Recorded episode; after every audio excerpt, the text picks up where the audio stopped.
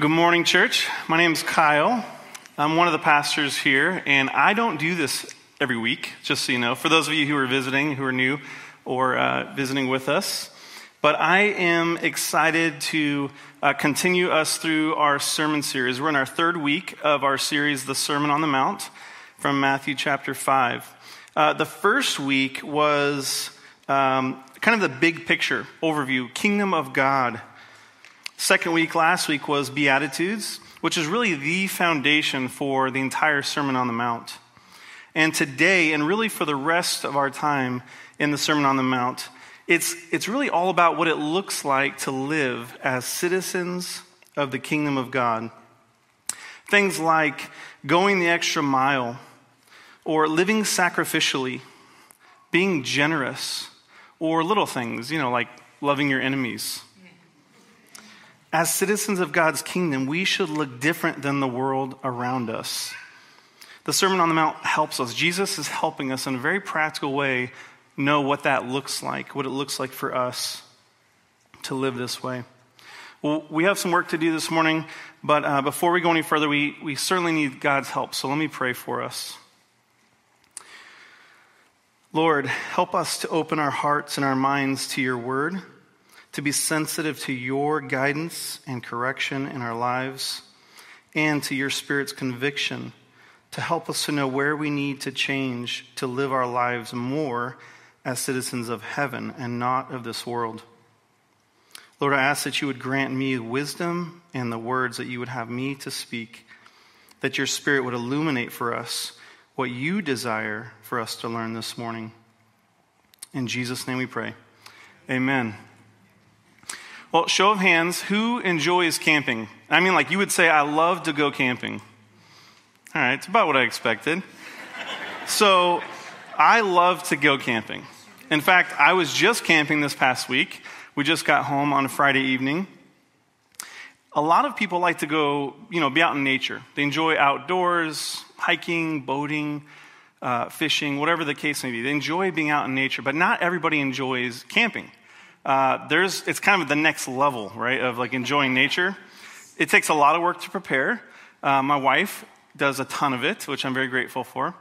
Um, I don't even know if my kids really enjoy camping. I, they say they do, but I think they just do it to love me, which I'm grateful for. But one of the unique things about going camping is you stay overnight. And you really, just by the way, if you don't camp and you only go hiking and then you leave before the sun goes down, you're missing out on like this whole next level of awesome adventure. Sitting around the campfire, spooking your kids, you know, uh, sneaking around behind their tent at night. It's, it's amazing. You should try it out. But one of the things about camping is it's dark. You're there after dark, and you, you bring along things like lanterns and flashlights, uh, firewood to have a fire and, and maybe cook over. But it helps you at night when it's dark. Um, you also get to experience just the beauty of God's creation. It's breathtaking to see the stars out away from the city. I love to sit there and just, just worship God and just praise Him for, for how beautiful uh, nature is. I remember the first time I was in Uganda. Aaron and I went to Uganda, took a mission trip there, and um, it gets dark at night. You're out in this remote village away from all the city lights. And I don't know if you guys know this, but in other parts of the world, they refer, refer to flashlights as torches. Uh, I don't know if you know this, but I was a firefighter for 10 years.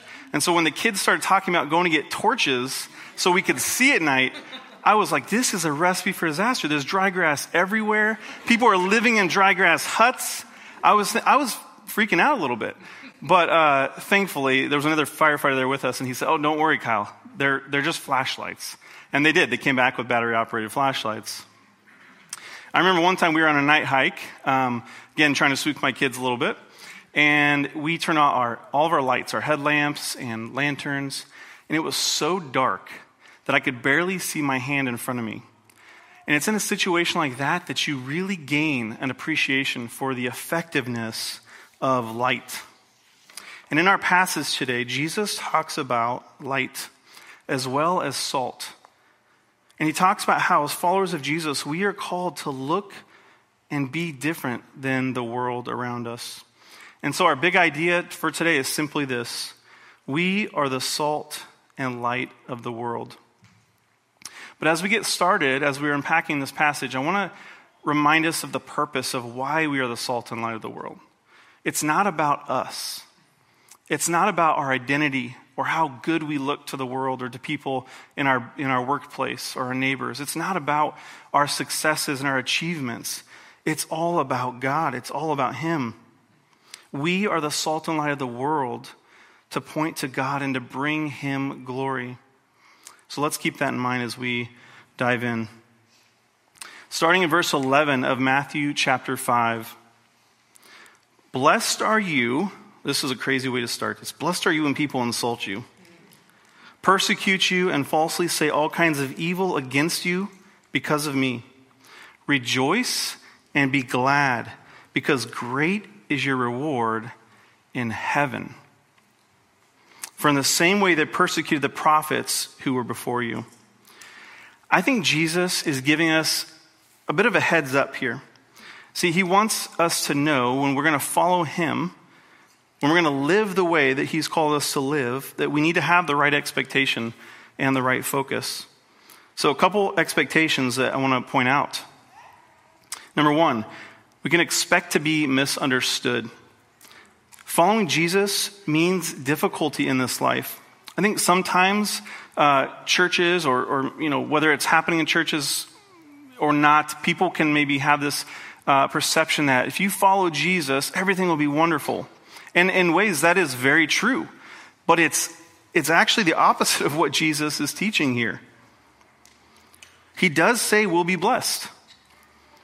But we see clearly that Jesus teaches we'll be insulted, we'll be persecuted, our words and actions will be misunderstood. When we follow Jesus, uh, he even says in 1 John 3, verse 13, that the world may even hate you because of him. We can, be, uh, we can expect to be misunderstood. Second expectation, we can expect nothing new. Just like the prophets of old who came before us proclaiming the kingdom of God, if you're going to act different than the ways of the world, which we absolutely should, it's what we're called to. But if we're, gonna, if we're going to do that, then we should expect to be treated differently as well. When we live as citizens of the kingdom, the world will take notice, and, and some won't like what they see. They will treat us different. They'll, they'll think differently of us. And this is a difficult reality which is why we need to keep our focus on eternity. Which leads us to point number three. We must keep our focus on eternity. We must have a kingdom mindset and be eternally focused and keep our eyes on Jesus. He says to rejoice, to be glad amidst difficulty. But we can only do this if we keep an eternal focus, looking to heaven and not to this world. A few years back, um, we handed out a book, and many people read it. We read it together as a church called Evangelism as Exiles. Elliot Clark wrote this book. If you haven't read it, I highly recommend it. I think we still have some copies around, so we'd be uh, happy to give you a copy of it. But Elliot Clark says that we are living as sojourners, strangers in this foreign land. Our home is in eternity. Recently, I was having a conversation with a new friend of mine who is from another country. Um, he's only lived here for a few short months. And he and I were talking about, um, you know, what it's like to live as a foreigner. And, and I got to share with him, um, I have been to other parts of the world. I've been to the Middle East, deployments in the military and, and things like that. But, um, you know, I, I, was sympathizing with him and I said, man, I'm so sorry. And I want to help make your time here um, smooth, as smooth as it can be, and, and help you get used to the culture, the changes. But, um, but I was able to say to him, I know I'm from United States, but I'm not, this is not my home either. We're, we're similar in that way that we, I long to be with Jesus. I long to be in eternity in heaven. Well, the rest of our passage, and really for the rest of the Sermon on the Mount, for the rest of the series, uh, it's going to give us guidance. Jesus is going to give us guidance for what it looks like to live as citizens of the kingdom. But again, first, he wanted us to have the right expectations. If you're going to follow me, here's what you can expect, and here's where you should focus. All right, let's pick up in verse 13. You are the salt of the earth. But if the salt loses its saltiness, how can it be made salty again? It is no longer good for anything except to be thrown out and trampled underfoot. All right, I'm going to give you a little bit of a window into the way my brain works. Okay, don't make fun of me. But I get distracted. When I started reading this passage, and I'm, all of a sudden I start thinking of salt, um, I start thinking, why does Jesus refer to people as seasoning? Like, that is just very strange. And then I start thinking um, about the amazing salty Chick fil A waffle fries. Anybody else love Chick fil A's waffle fries? Our daughter just got a job there, and she loves me, so she'll bring me some waffle fries home every once in a while. But then I start thinking, maybe I'm getting old, but do I need to limit my salt intake? I'm not ready to commit to that yet. But the point is, like, I start having all these thoughts about salt. But here's the deal Jesus often uses illustrations or metaphors to make a point. Obviously, he's not saying, hey, Christian, you are sodium chloride, right? So, what, is, what does it mean that we are the salt of the earth? A couple things to point out. It's about preserving. Salt does many things. It's very handy in freezing temperatures. Just this last winter, uh, we were throwing salt out on the ground so that as people were showing up in the freezing temperatures, they wouldn't slip and fall on their butt. Uh, unfortunately, I didn't do that at home for my family, and I asked Brittany's permission to share this story. Uh, so I'm here at the office, I'm working, and I get a call from her, and she sounds like she's in pain. And she was. She, she went out, she took the dogs out back. She was walking across our nice, clean, new pressure wash deck, and it was frozen, and she slipped and went down hard. Uh, she called me. It was probably like 10, 15 minutes later that she was able to compose herself and get back inside. She left her phone inside, fortunately, so it didn't break when she fell. But she didn't have it on her. Uh, and by the way, I went out and bought her an Apple Watch. We got, we, they did buy one, get one free, so I got one too. But, uh, but the reason, the reason I did that was because I found out, and again, I think this is aging me. Like, I'm, it's making me feel old. I found out that like it notifies you if somebody falls. So like if she falls, it'll tell me, which is awesome. Uh, but salt can be really helpful, right? In our day, probably the most common use for salt is for adding flavor to food or for tenderizing meat. If anybody has a Traeger or a smoker, you know what I'm talking about. Tenderize that meat. It's, hey, it's Father's Day. We already heard that.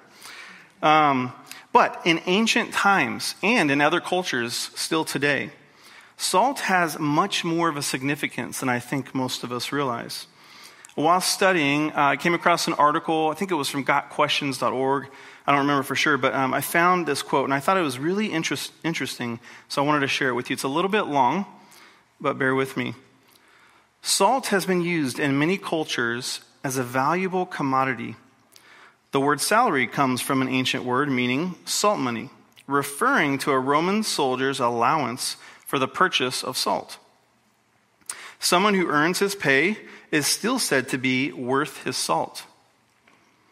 Salt has also been used to express promises and friendship between people. It was even considered to be, uh, by the Greeks, to be divine. That's very valuable. Today, in many Arab cultures, if two men partake of salt together, they are sworn to protect one another, even if they had previously been enemies. So if anybody wants to share waffle fries, we can like protect each other, you know? In some cultures, people throw salt over their shoulder when they make a promise. In the ancient world, ingesting salt was a way to make an agreement legally binding. Can you imagine buying a car just from like eating some salt with somebody? Um, sorry, I lost my spot. Oh, if, uh, if, if two parties entered into an agreement, they would eat salt together in the presence of a witness, and that act would bind their contract. Very interesting. Um, I don't have time to dig into some of the biblical references, but I just want to at least make the point here. If you really want to take a deep dive, look into uh, the use of salt in Leviticus for offerings, for grain offerings to God, Or in Second Chronicles 13, I believe in Numbers, it talks about a salt covenant. In our culture, salt is really easy to come by. You know, we just go down to the store and buy salt. We don't really think much about it. But the point is, when we realize the value salt had to the disciples who were there with Jesus, the original hearers of this text, it helps us understand the significance that we, you and I, are the salt of the earth. Think about refrigeration. Refrigeration didn't exist in the first century. And before refrigeration, a primary use of salt was to help preserve meat, to keep it from decaying. Jesus, when he says that you are the salt of the earth, he's not talking about helping people not slip on the ice. He's talking about preserving, that preserving effect that salt has. Point number two it's about effectiveness. Losing its saltiness, its ability to preserve and prevent decay, meant it had lost its effectiveness, the very thing it was intended for. So, if it's ineffective in preventing decay and in providing flavor, then it's really worthless. It's, it's lost its value. So, what does all this mean? That Jesus is teaching we are the salt of the earth. Meaning, in this life, we are meant to have gospel effectiveness. As believers, we are to be agents of change and redemption. With the help of the Holy Spirit, we are empowered to bring about hope, healing, and restoration in this decaying world, preserving what is good and right.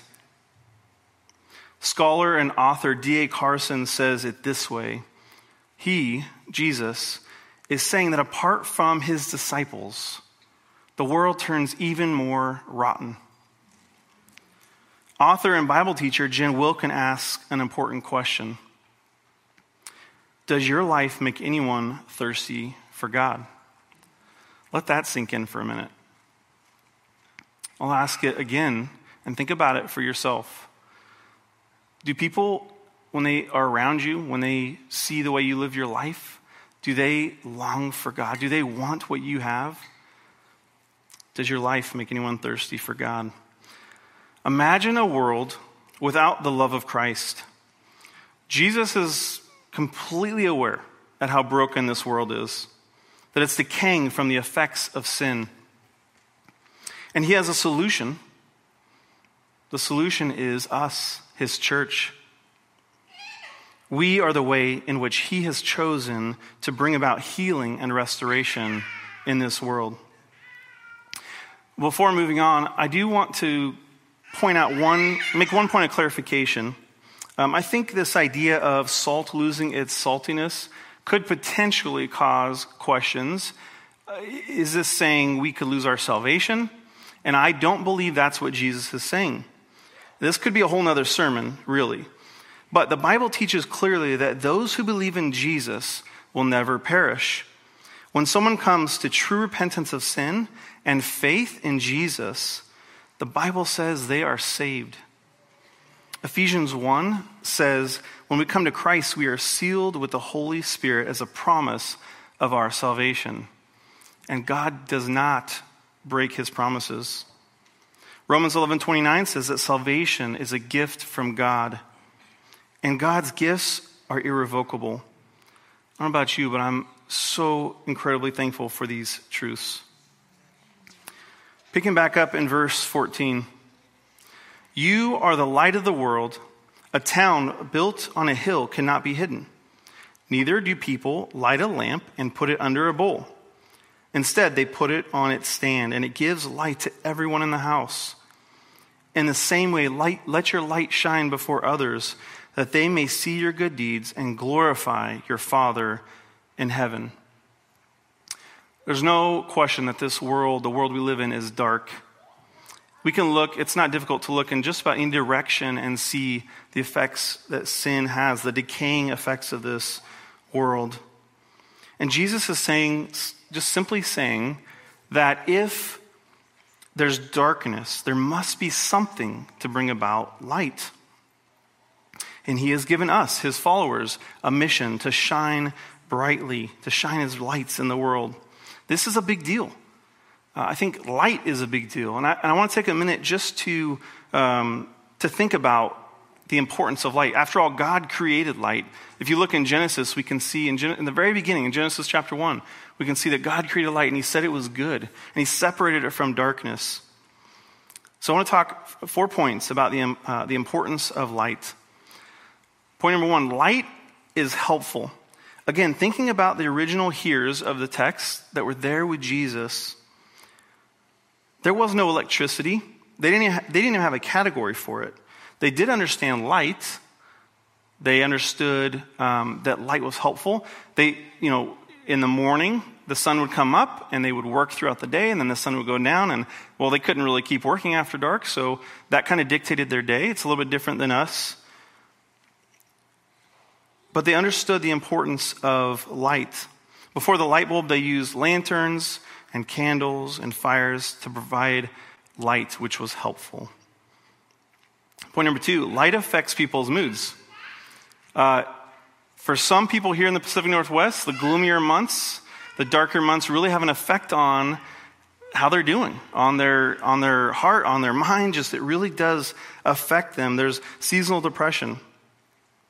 I actually think the opposite is very true as well. Uh, you can ask my family. When I spend a lot of time in the sun or out in the light, I get grumpy. Uh, and when I have the opportunity, I so actually while we were camping, there's have you ever seen the RVs called Sun Tracker? They're like going after the sun. They're trying to find the, the sunniest spot. And I'm a sun, I'm, I'm sorry, I'm a shade hunter. I'm looking for the shade. I'm like, find me a crack where I could just cool off and get in the shade. But again, light affects people's moods. Point number three light leads to growth. There's a direct correlation between light and growth and life. Think about photosynthesis a process used by plants and other organisms to convert light energy into chemical energy. Or another way of saying it is it's a process where plants and other organisms use sunlight to make food to survive and grow. Similarly, light causes God's kingdom to grow through his disciples. Quick side note what's the opposite? This is a trick question. This is going to be difficult. What's the opposite of light? Darkness, right? what happens in darkness? Well, according to my mom and my grandma, when I was dating Brittany in high school, nothing good ever happens after dark, Kyle. and they were kind of true, right? There's some truth to that. It's easy to stay hidden in the dark. We can hide our sin in the dark. John 3, verse, uh, yeah, John 3, verse 20 Jesus says, For everyone who does wicked things hates the light and does not want to come to the light, lest his works should be exposed. Light exposes sin and darkness. Point number four light represents holiness. There's a direct correlation between light and the holiness in we see uh, in the scriptures. Again, Elliot Clark in his uh, book, Evangelism as Exiles, referring to the nation of Israel, says, God had set them apart, the nation of Israel. He set them apart as a visible demonstration of his own holiness. Look at this to be shining lights in the world. God called the nation of Israel to live holy lives, to live as citizens of God's kingdom. And in the same way, God's called the church, He's called us a people to be set apart, to live holy lives, to live holy as he is holy, 1 John 1 16. So let's talk about the church for just a minute. Think about this. If you were to light one single candle and put it in a, in a pitch black room, you would see a light flickering, a faintly, you know, faint light that would flicker. But think about if you did 10 candles. If you lit, lit 10 candles, it would be more intense, a little bit brighter.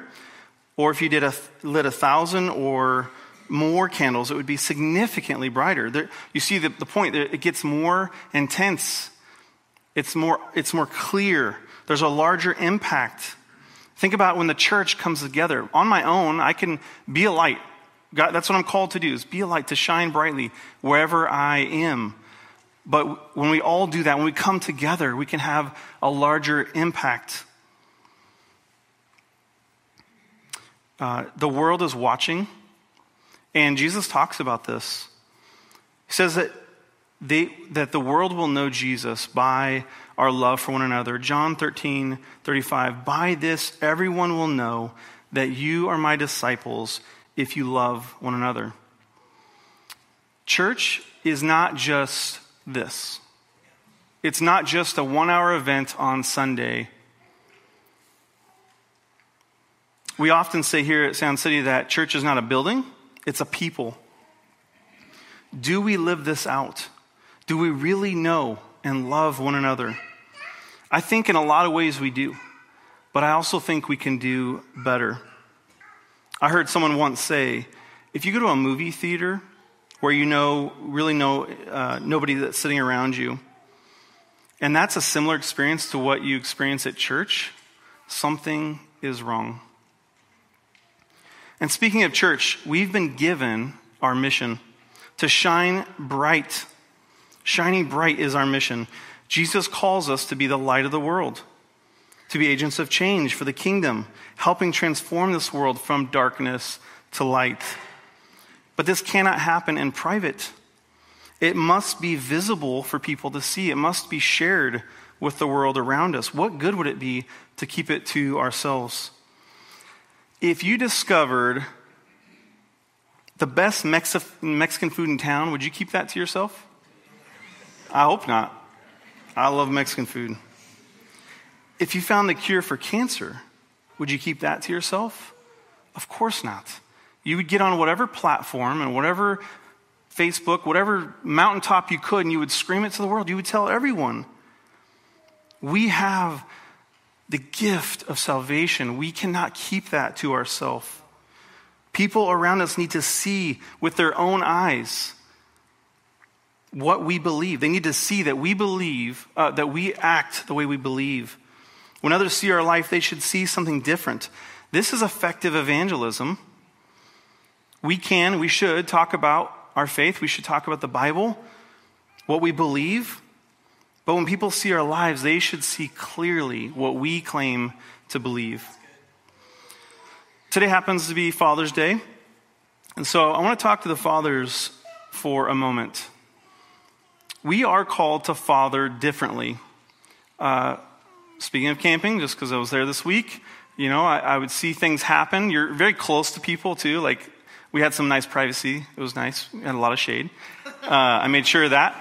But, you know, you hear the way fathers talk to their children that are, that are not, you, you can assume they're not believers.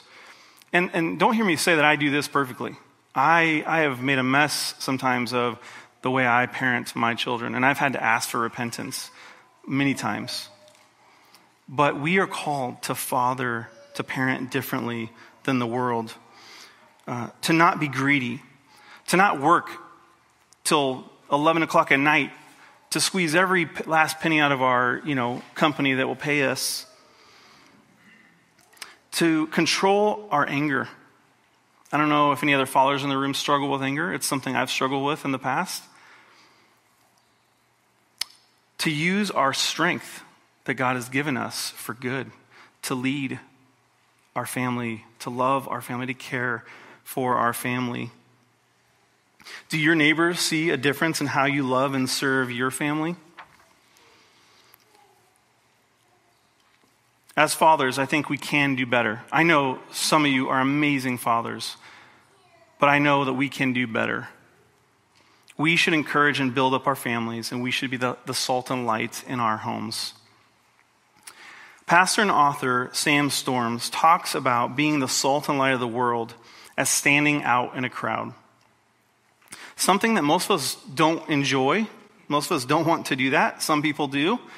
Um, but he says, by nature, we don't want to be the salt of the earth. We want to be the earth. We don't want to be the light of the world. It's much easier and safer to just be the world. We cannot let the world dictate, though, how we live our lives. Movies and media cannot be our guiding light. Netflix and Disney cannot shape our thoughts and our attitudes and behaviors. We have to allow God's ways to become our ways. If you are a Christian, you are made new, brought out of a kingdom of darkness and into a kingdom of light. Still imperfect, still a work in progress. But we are called to be holy creatures. God created us to represent Him, a holy God. Creatures created to bring glory to God. So, look, I've given a lot. This, again, I had said at the beginning, this is very practical. There's a lot of like, do this, be this way, live this way. Salt, you know, it's preserving. How effective is our life? Are you being an agent of change, bringing hope to the world? Does your life make others thirsty for God? There's a lot of practical stuff here. Light, being uh, helpful, being impactful, discipleship and growth. Who are you discipling? Or your personal holiness? How are you growing in your relationship with God? Mission, are you shining brightly for others to see? So there's a lot of practical. But how could we do any of this? We cannot do it on our own. It's only by the power of the Holy Spirit. If you have placed your faith in Jesus, if you've trusted in his life, his death, and resurrection, acknowledging that he is God your creator, and the Savior of the world, then you have the Holy Spirit who will help you live as salt and light. If you don't know Jesus, if you're here today and you have not put your faith in Jesus, if you've not trusted in Christ, then you need to understand that the only way to be saved is through faith in Him. Jesus is the salt and light of the world. John 12, 46, Jesus said, I have come as light into the world, so that everyone who believes in me would not remain in darkness. He's calling you, he's calling us to repent of our sins, to turn to him, to leave behind a kingdom of darkness, turning to a kingdom of light. He's inviting you into a kingdom of light.